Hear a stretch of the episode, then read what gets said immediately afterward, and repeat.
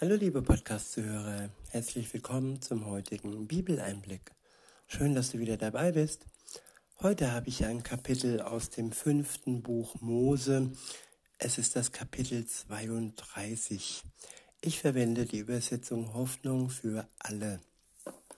Der erste Abschnitt ist überschrieben mit das Lied von der Untreue Israels und der Treue Gottes.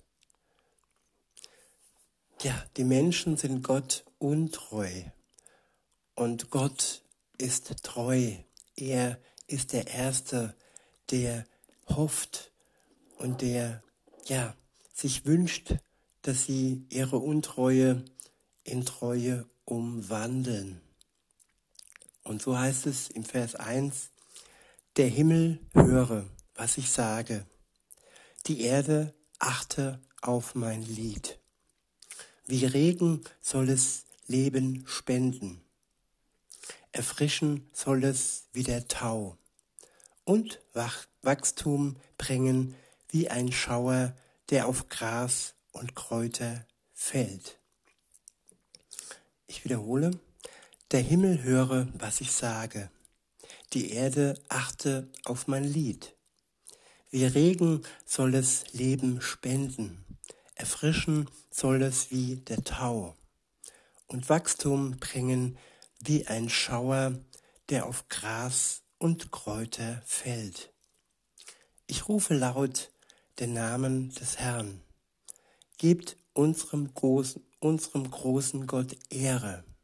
Vollkommen und gerecht ist alles, was er tut. Er ist ein Fels, auf ihn ist stets Verlass. Er hält, was er verspricht. Er ist gerecht und treu. Gott ist gerecht und treu. Und das ist unveränderbar. Er ist dann treu, wenn wir untreu sind. Und er hofft zu jeder Zeit, dass wir zu ihm umkehren und den Bund erneuern, den er uns schenkt. Er möchte wirklich einen Ehebund eingehen, er als unser Bräutigam und alle Christen zusammen als seine Braut. Und der Hochzeitstag steht fest, das große Fest, es wird kommen, wenn Jesus wiederkommt und seine Braut vereint, sammelt und zur großen Freude, ja, bringt. In Vers 5 heißt es, und was seid ihr? Ein falsches Volk, das keine Treue kennt. Ist es nicht eine Schande, wie ihr Gott beleidigt? Und ihr wollt seine Kinder sein? Nein, nie und nimmer seid ihr das. Soll das der Dank sein für all das Gute, das er für euch tat? Wie dumm und blind ihr seid. Ist er nicht euer Vater? Hat er euch nicht geschaffen? Ja, er ist euer Schöpfer. Euer Leben kommt aus seiner Hand. Denkt zurück an ferne Zeiten, an Jahre, die längst vergangen sind. Fragt eure Eltern, was damals geschah. Die alten Leute werden es euch sagen. Der höchste Gott gab jedem Volk ein Land und teilte die Erde unter ihnen auf. Er zog die Grenzen dabei so, dass Israel genügend Land bekam. Denn dieses Volk die Nachkommen von Jakob sind Eigentum des Herrn. Er selbst hat sie dazu erwählt. Er fand sie in der öden Wüste, wo nachts die wilden Tiere heulen. Er schloss sie fest in seine Arme, bewahrte sie wie seinen Augapfel. Er ging mit ihnen um wie ein Adler, der seine Jungen fliegen lernt, der seine Jungen fliegen lehrt. der scheucht sie aus dem Nest, begleitet ihren Flug, und wenn sie fallen, ist er da. Er breitet seine Schwingen unter ihnen aus und fängt sie auf. So hat der Herr sein Volk geführt, der Herr allein kein anderer Gott. Er machte sie zu Herrschern eines weiten, guten Landes und schenkte ihnen reich, reiche Ernte. Wo sie zuerst nur Felsen sahen, entdeckten sie bald wilden Honig. Und wo sie bisher nur Steine und wo bisher nur Steine lagen, da wuchsen nun Olivenbäume. Die Israeliten hatten Sahne, Butter, sie tranken Milch von ihren Herden und aßen gutes Fleisch vom Lamm. Aus Baschan kamen Schafböcke, sie hatten Ziegen, besten Weizen, dazu noch edlen roten Wein. Da wurden diese ehrenwerten Leute rund und dick. Ja, das von Gott geliebte Volk, es fraß sich fett und meinte, ihn nicht mehr zu brauchen.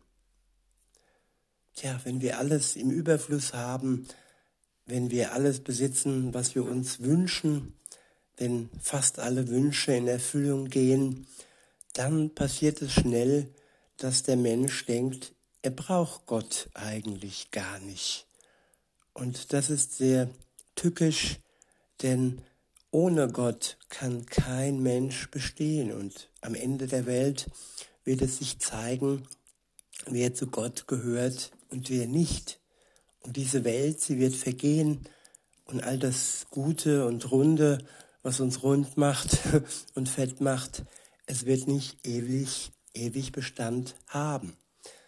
Was ewig Bestand hat, das ist die Treue Gottes. Und unsere Untreue sollten wir hinter uns lassen und ihm genauso wie er zuallererst uns gegenüber treu war, ja in Treue verbinden. Weiter heißt es, sie wandten sich von ihrem Schöpfer ab und lachten über ihren Retter, der noch, der doch ihr Halt gewesen war. Sie reizten ihn zur Eifersucht mit fremden Göttern. Abscheulich, was ihr Götzendienst, abscheulich war ihr Götzendienst, beleidigend für ihren Gott. Sie brachten den Dämonen Opfer dar, den Göttern, die doch keine sind. Ja, den Göttern, die doch keine sind. Es gibt nur einen einzigen Gott, und das ist der Gott der Bibel. Und alles andere, was wir sonst als Götter in Gänsefüßchen anbeten können, das wird uns nur den Untergang bringen. Weiter heißt es, den Eltern waren sie noch völlig unbekannt, weil man sie gerade erst erfand. Ja, Götter werden erfunden, Religionen werden erfunden, und sie werden als Alternative angepriesen, aber sie halten nicht, was sie versprechen. Alleine Gott ist der, der Wahrheit ausspricht und der hält, was er verspricht, der Gott der Bibel. In Vers 18 und folgende heißt es, ihr habt den Fels verlassen, der von Anfang an euch trug ja, ihr habt den Gott vergessen, der euch doch ins Leben rief. Obwohl ihr seine Kinder seid, habt ihr ihn so gekränkt. Als er das sah, verstieß er euch und sprach, ich werde mich vor ihnen jetzt verbergen und sehen, was aus ihnen wird. Ja, er verbarg sich im Jetzt aber er verbarg sich niemals für immer. Denn er sah, was aus ihnen wird. Er hat sie nicht aus den Augen gelassen.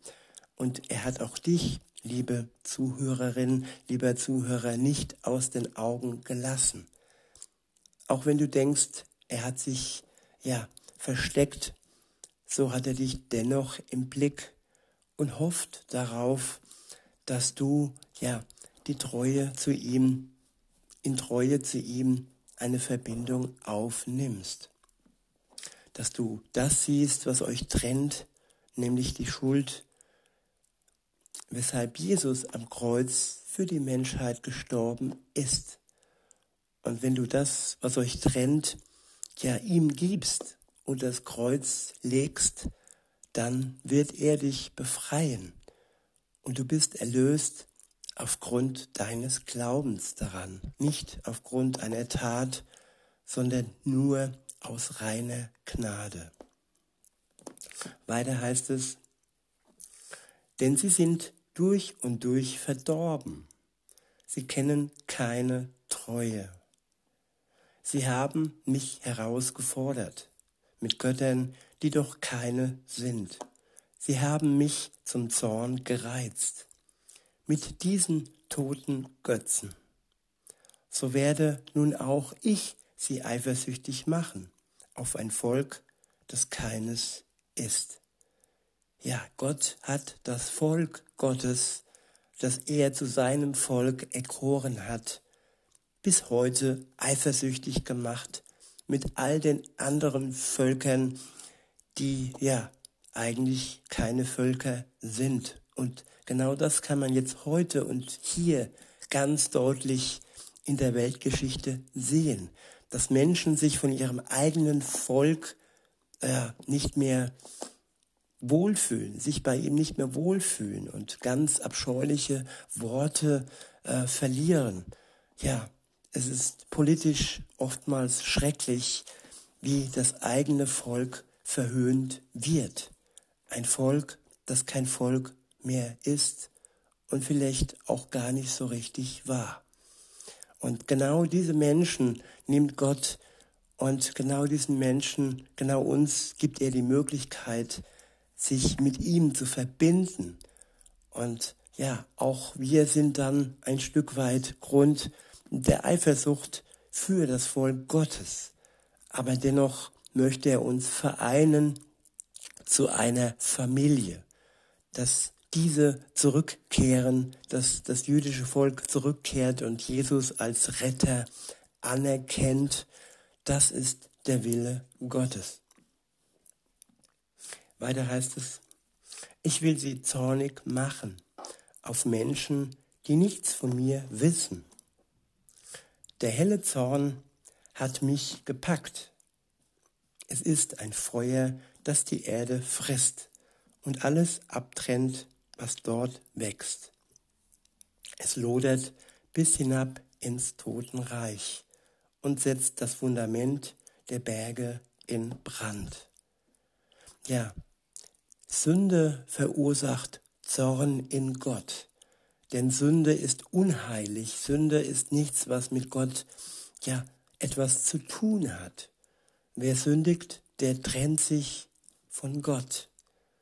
Und wer sich ja bekennt, zu seiner Schuld bekennt, der hat die Möglichkeit, den Zorn Gottes abzuwenden und wieder zurückzukehren in seine Arme. Und das ist der Wunsch Gottes. Der Zorn ist niemals auf Dauer ja geplant. Er ist nur so lange geplant, bis die Menschen erkennen, dass sie Gott verlassen haben, dass sie ihm untreu sind. In Vers 23 heißt es, ich werde Israels, ich werde Israel ins Unglück stürzen und alle meine Pfeile auf sie schießen. Ich lasse sie verhungern, ich töte sie durch Fieber, durch Pest, Raubtiere hetze ich auf sie und schicke ihnen Schlangen mit mörderischem Gift. Wer auf die Straße geht, wird mit dem Schwert getötet.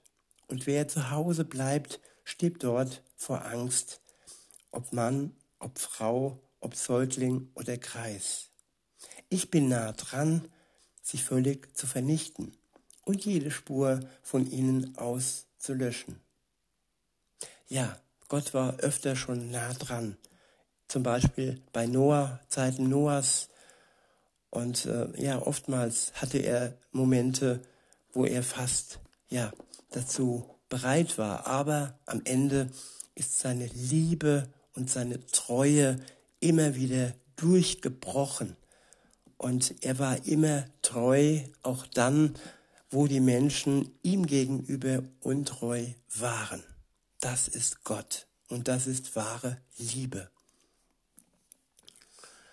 In Vers 27 heißt es, ich tue es nur deshalb nicht, weil ihre Feinde es falsch deuten und stolz auf ihren Sieg sein könnten. Von ihnen würde keiner sagen, das ist allein das Werk von Gott. Israel ist ein Volk, das keine Einsicht hat. Sie besitzen keinen Funken Verstand. Wenn sie auch nur ein bisschen weise wären, dann würden sie bekennen, bedenken, dass dies ein schlimmes Ende nimmt. Auch müssten sie sich fragen, wie kann ein einziger unserer Feinde 1000 Israeliten verjagen? Wir können zwei von ihnen 10.000 Mann von uns vertreiben.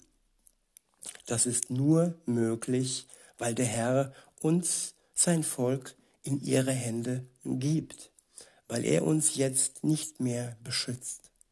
Die Feinde wissen ganz genau, dass ihre Götter bei weitem nicht so mächtig sind wie euer Gott, der starke Fels.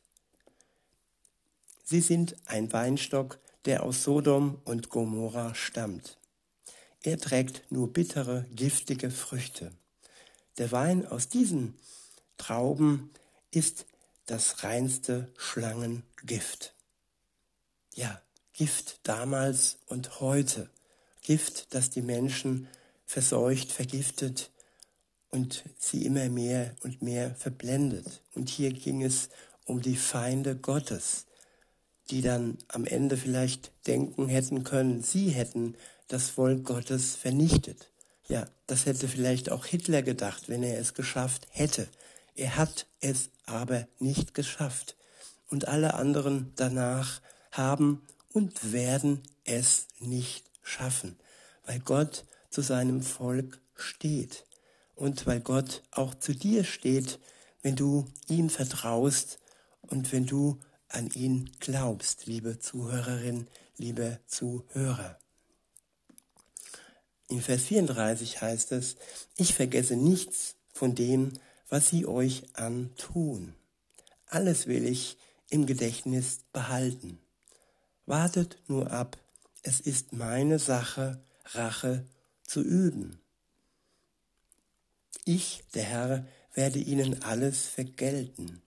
Es dauert nicht mehr lange, dann bringe ich sie ins Wanken und lasse sie ins Unglück stürzen. Tja, es dauert nicht lange, dann bringt Gott jeden ins Wanken, der Böses tut und das war nicht nur Hitler, ja, das sind auch Menschen in der Gegenwart, die Böses tun und die sich gegen das Volk und gegen die Christenheit stellen. Weiter heißt es, ihr Schicksal ist bereits besiegelt. Mit allen aber, die ihm dienen, wird der Herr Erbarmen haben. Ich wiederhole, mit allen aber, die ihm dienen, wird der Herr Erbarmen haben. Er wird ihnen zum Recht verhelfen, wenn er sieht, dass sein Volk am Ende seiner Kraft ist und weder freier Mensch noch Sklave überlebt. Er wird sie fragen, wo sind nun eure Götter, auf die ihr so felsenfest auf die ihr euch so felsenfest verlassen habt?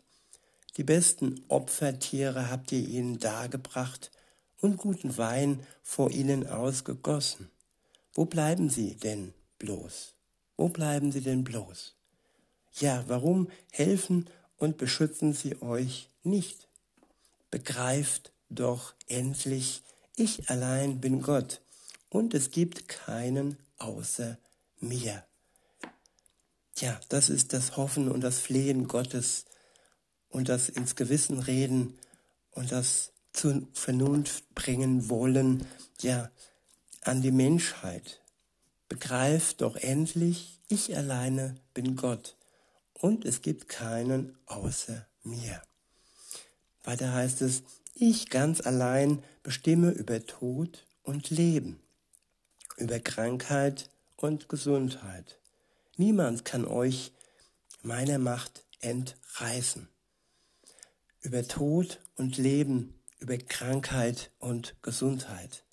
Ja, gerade in dieser Zeit, liebe Zuhörer, wo die Angst um sich schlägt, da müssen wir auf diese Worte schauen, dass alleine Gott darüber bestimmt, über Tod und Leben, über Krankheit und Gesundheit, dass er es ist, der uns am Leben hält, aber auch er ist es, der uns ja dem Tod ähm, nicht zum Fraß vorwirft und der den Stachel dem Tod nimmt und der nach unserem leiblichen Körper uns einen neuen Körper schenkt, nachdem wir gestorben sind, aber der Tod uns nicht besiegt hat.